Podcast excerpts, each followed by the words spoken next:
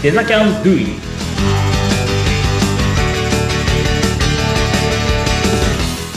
デザインキャンパスの浜野です。アシスタントの相本です。浜野さん、よろしくお願いいたします。さはい、よろしくお願いします。あ、今回27回目を迎えましたけれども、今回も吉野さんにお話伺ってまいります。吉野さん、よろしくお願いします。よろしくお願いします。お願いします。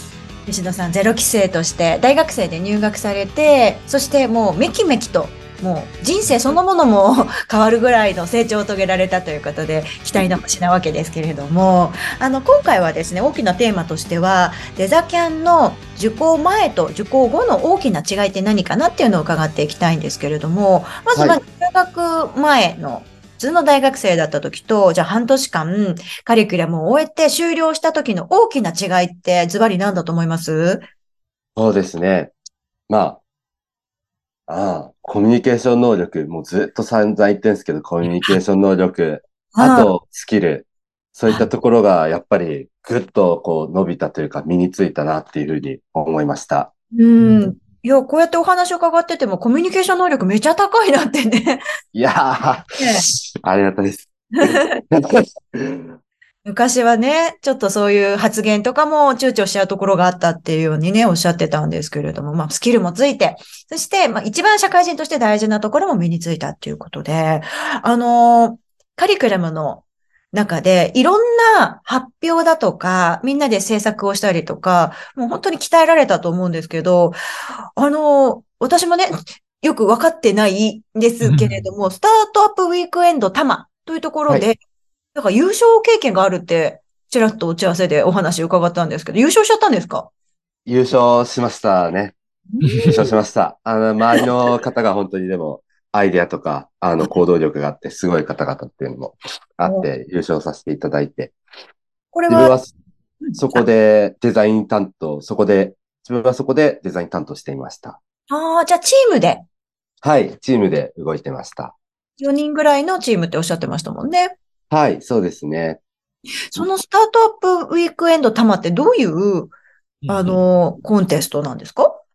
あれなんですよね。あうんの、アイディアソンっていう、まあ、はいいわゆるね、まあ、アイディアをこう出し合って、それを、まあ、えっと、そのアイディアもテーマに沿ったアイディアですね。テーマに沿ったアイディアを出し合って、それをマラソンのように駆け抜けるみたいな感じの、なんですよ。で、3日間しかないんですよ。で、1日目はチームビルディングで、まあ、ちょっとこう、その日の夜に集まって、はい。で、チーム作りをするんですよね。と自分たちがこうアイディアをこうボーンってこうな、あ一応テーマがあって、そのあテーマに合わせた、えーアイディアをこうみんなでこう書いて、それで持ち寄って、で、そのアイディアに対して、まあ賛同する人たちを集めるわけですよ。まあチームビルそこからなん？だ。うんうんうん。で、その後は、まあ解散するなり、またあの、まあ飲みに行くなりで、まあいわゆるチームを ちょっと強めるっていうので、一旦その、はそれで終わるんですよ。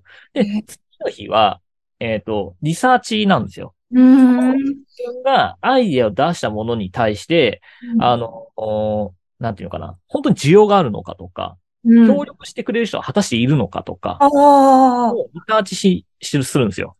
で、その上で、その次の日、そのリサーチをしたことだったり、自分たちの中でこう詰めたことだったり、多分最初に発表したことよりも、実際にリサーチして、うん、あれ、やっぱもうちょっと違うよね、みたいな。いや、これもうちょっといけるからもっと深掘りしよう、みたいな。なんかそういった、まあ、結果が多分得られるはずなんですよ。なるほど。結果を実際に自分たちはこういう風な課題に対してこういう問題解決をできるような、えっ、と、アイディアを出しますっていうのを発表するのが3日目なんですよね。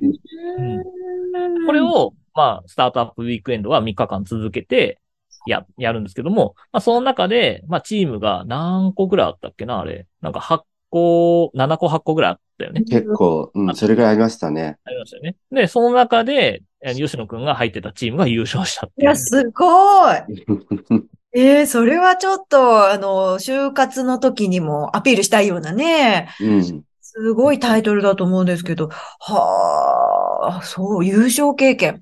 なるほど。まあ、スキルアップしていく中でのね、出来事だと思うんですけど、ちなみにどんなアイディアだったっけっていうのを聞いてもいいですか？あ聞きたいうん、せっかくなんで。うん。あの、駅中にコインロッカーとかあるじゃないですか。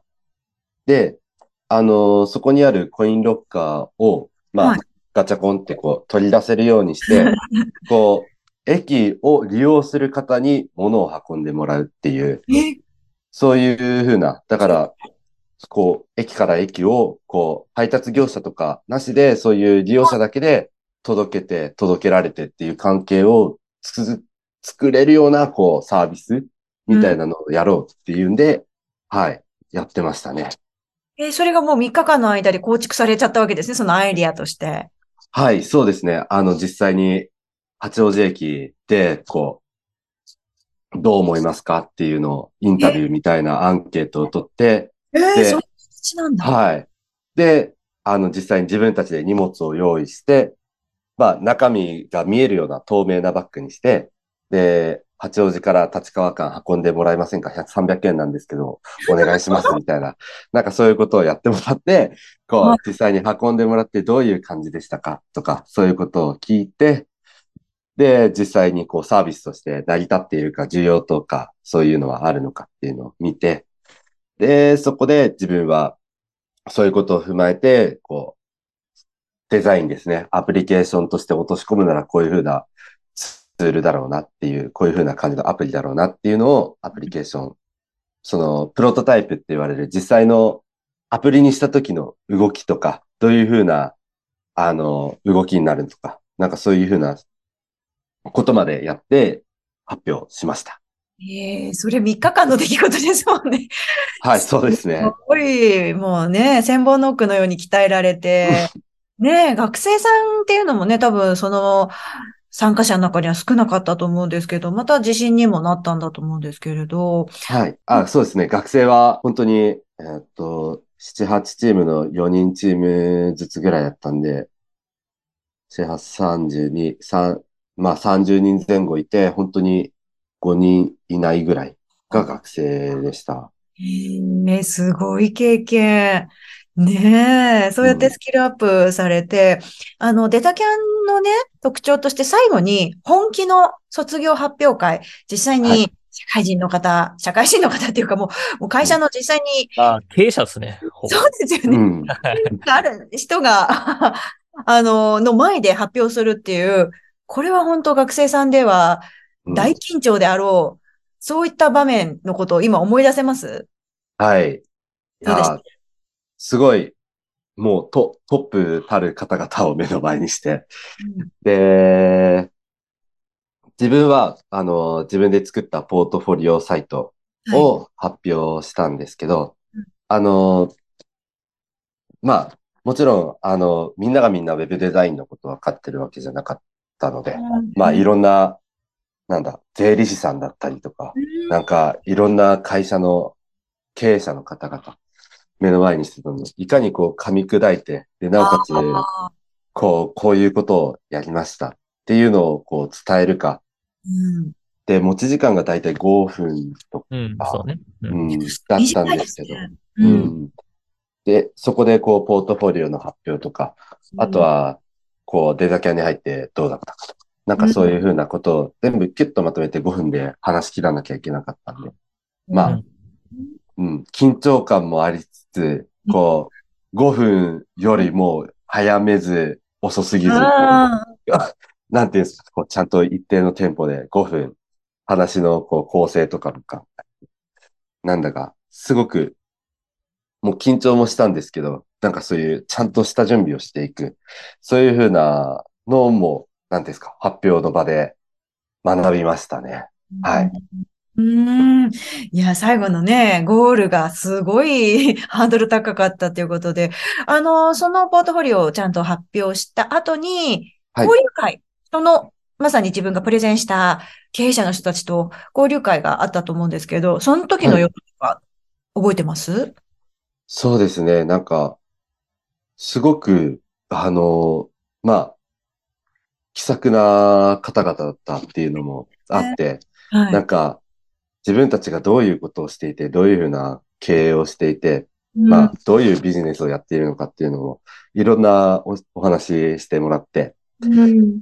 うん、なんか、もちろんウェブデザインのことを学びに来てデザキャンに入ってはいるんですけど、なんかい。ろんな社会の、何ですか、形というか、こう、マーケティングというか、そうい。う動きみたいなのが、はい。どういうふうに社会が回ってるのか、どういうふうに会社として回っているのかっていうのを、なんとなく教えてもらって、なんか、すごく、うん、わ、すごい、改めてすごい人たちに聞いてもらったんだなというか、あなんか、いいね。うんはい。なんか、でもすごく、そういう貴重なお話聞けて、すごくいい場ではありました。はい。いや、それ、浜野さんももちろん参加されてたわけですよね。そうですね。もう半ば疲れてましたけど。いやね、全部切ってね。うん。はいえーやっぱり、あの、いい意味でね、経営者は、その、普通の一般の人たちと違って、やっぱどっかネジぶっ飛んでるんですよ。そうそう。なんで、なんかそういう人たちってなかなかやっぱり、学生でも社会人でも多分関わる人ほとんどいないと思うんですよ。うん。だからそういった経験だったりだとか関わりだったりつながりっていうのが、まあこういった卒業発表会で何かできて、で、なんだったら、まああの、その卒業発表会に来た人たちも何かデザイナーとかでね、少し興味があったりだとか、例えばその部署を新設したいとか、インハウスデザイナーとして何かこう取り組むために、まあリクルーティングしたいとかっていうのも全然構わないんですよ、うちは。うんそっかそっか。ただあんまりなんかこう宗教的なのはやってほしくないですけ ど、まあ禁止事項ありつつも。そうそうそうそうそう、うんただ、まあ、そういう、こう、なんていうのかな。いわゆる、生徒が普段接することがない人たちにあえて聞いてもらいたいなっていうふうに思う。うんだお互いその、いわゆる、なんていうかな、まあメリットというか、うん。そういうところをこう感じてもらわないと、せっかく来てもらってもあんま意味ないですし、生徒たちもやっぱそこに向けてやっぱ発表する緊張感であったりだとか、うん。やっぱそういうところの、なんていうんだろうな、えっ、と、思いだったり、なんかそういうものをこう、ちゃんと持ってきてほしいなっていうのもあったんで、うんここはすごくですね、力入れてるところであるんですね、うちとしても。あそうですよね。大きなデザキャンの特徴であり、メリットというね。そうです、そうです。はい。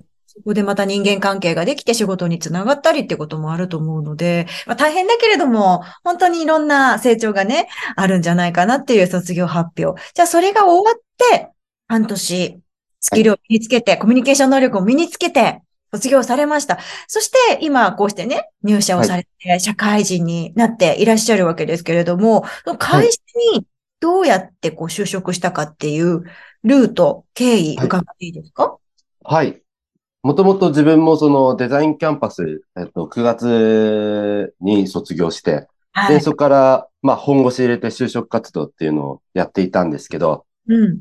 そこで、まあ、内定も、まあ、きちんといただけた会社もあったりして、まあうん、このままでよしと思ってたんですけどうん、たまたま同じゼロ期生にいらっしゃってた社会人の方、その方に、あの、ぜひ、うちの会社に来てみないっていうふうに、12月の末とかにですね、お話をいただいて、え？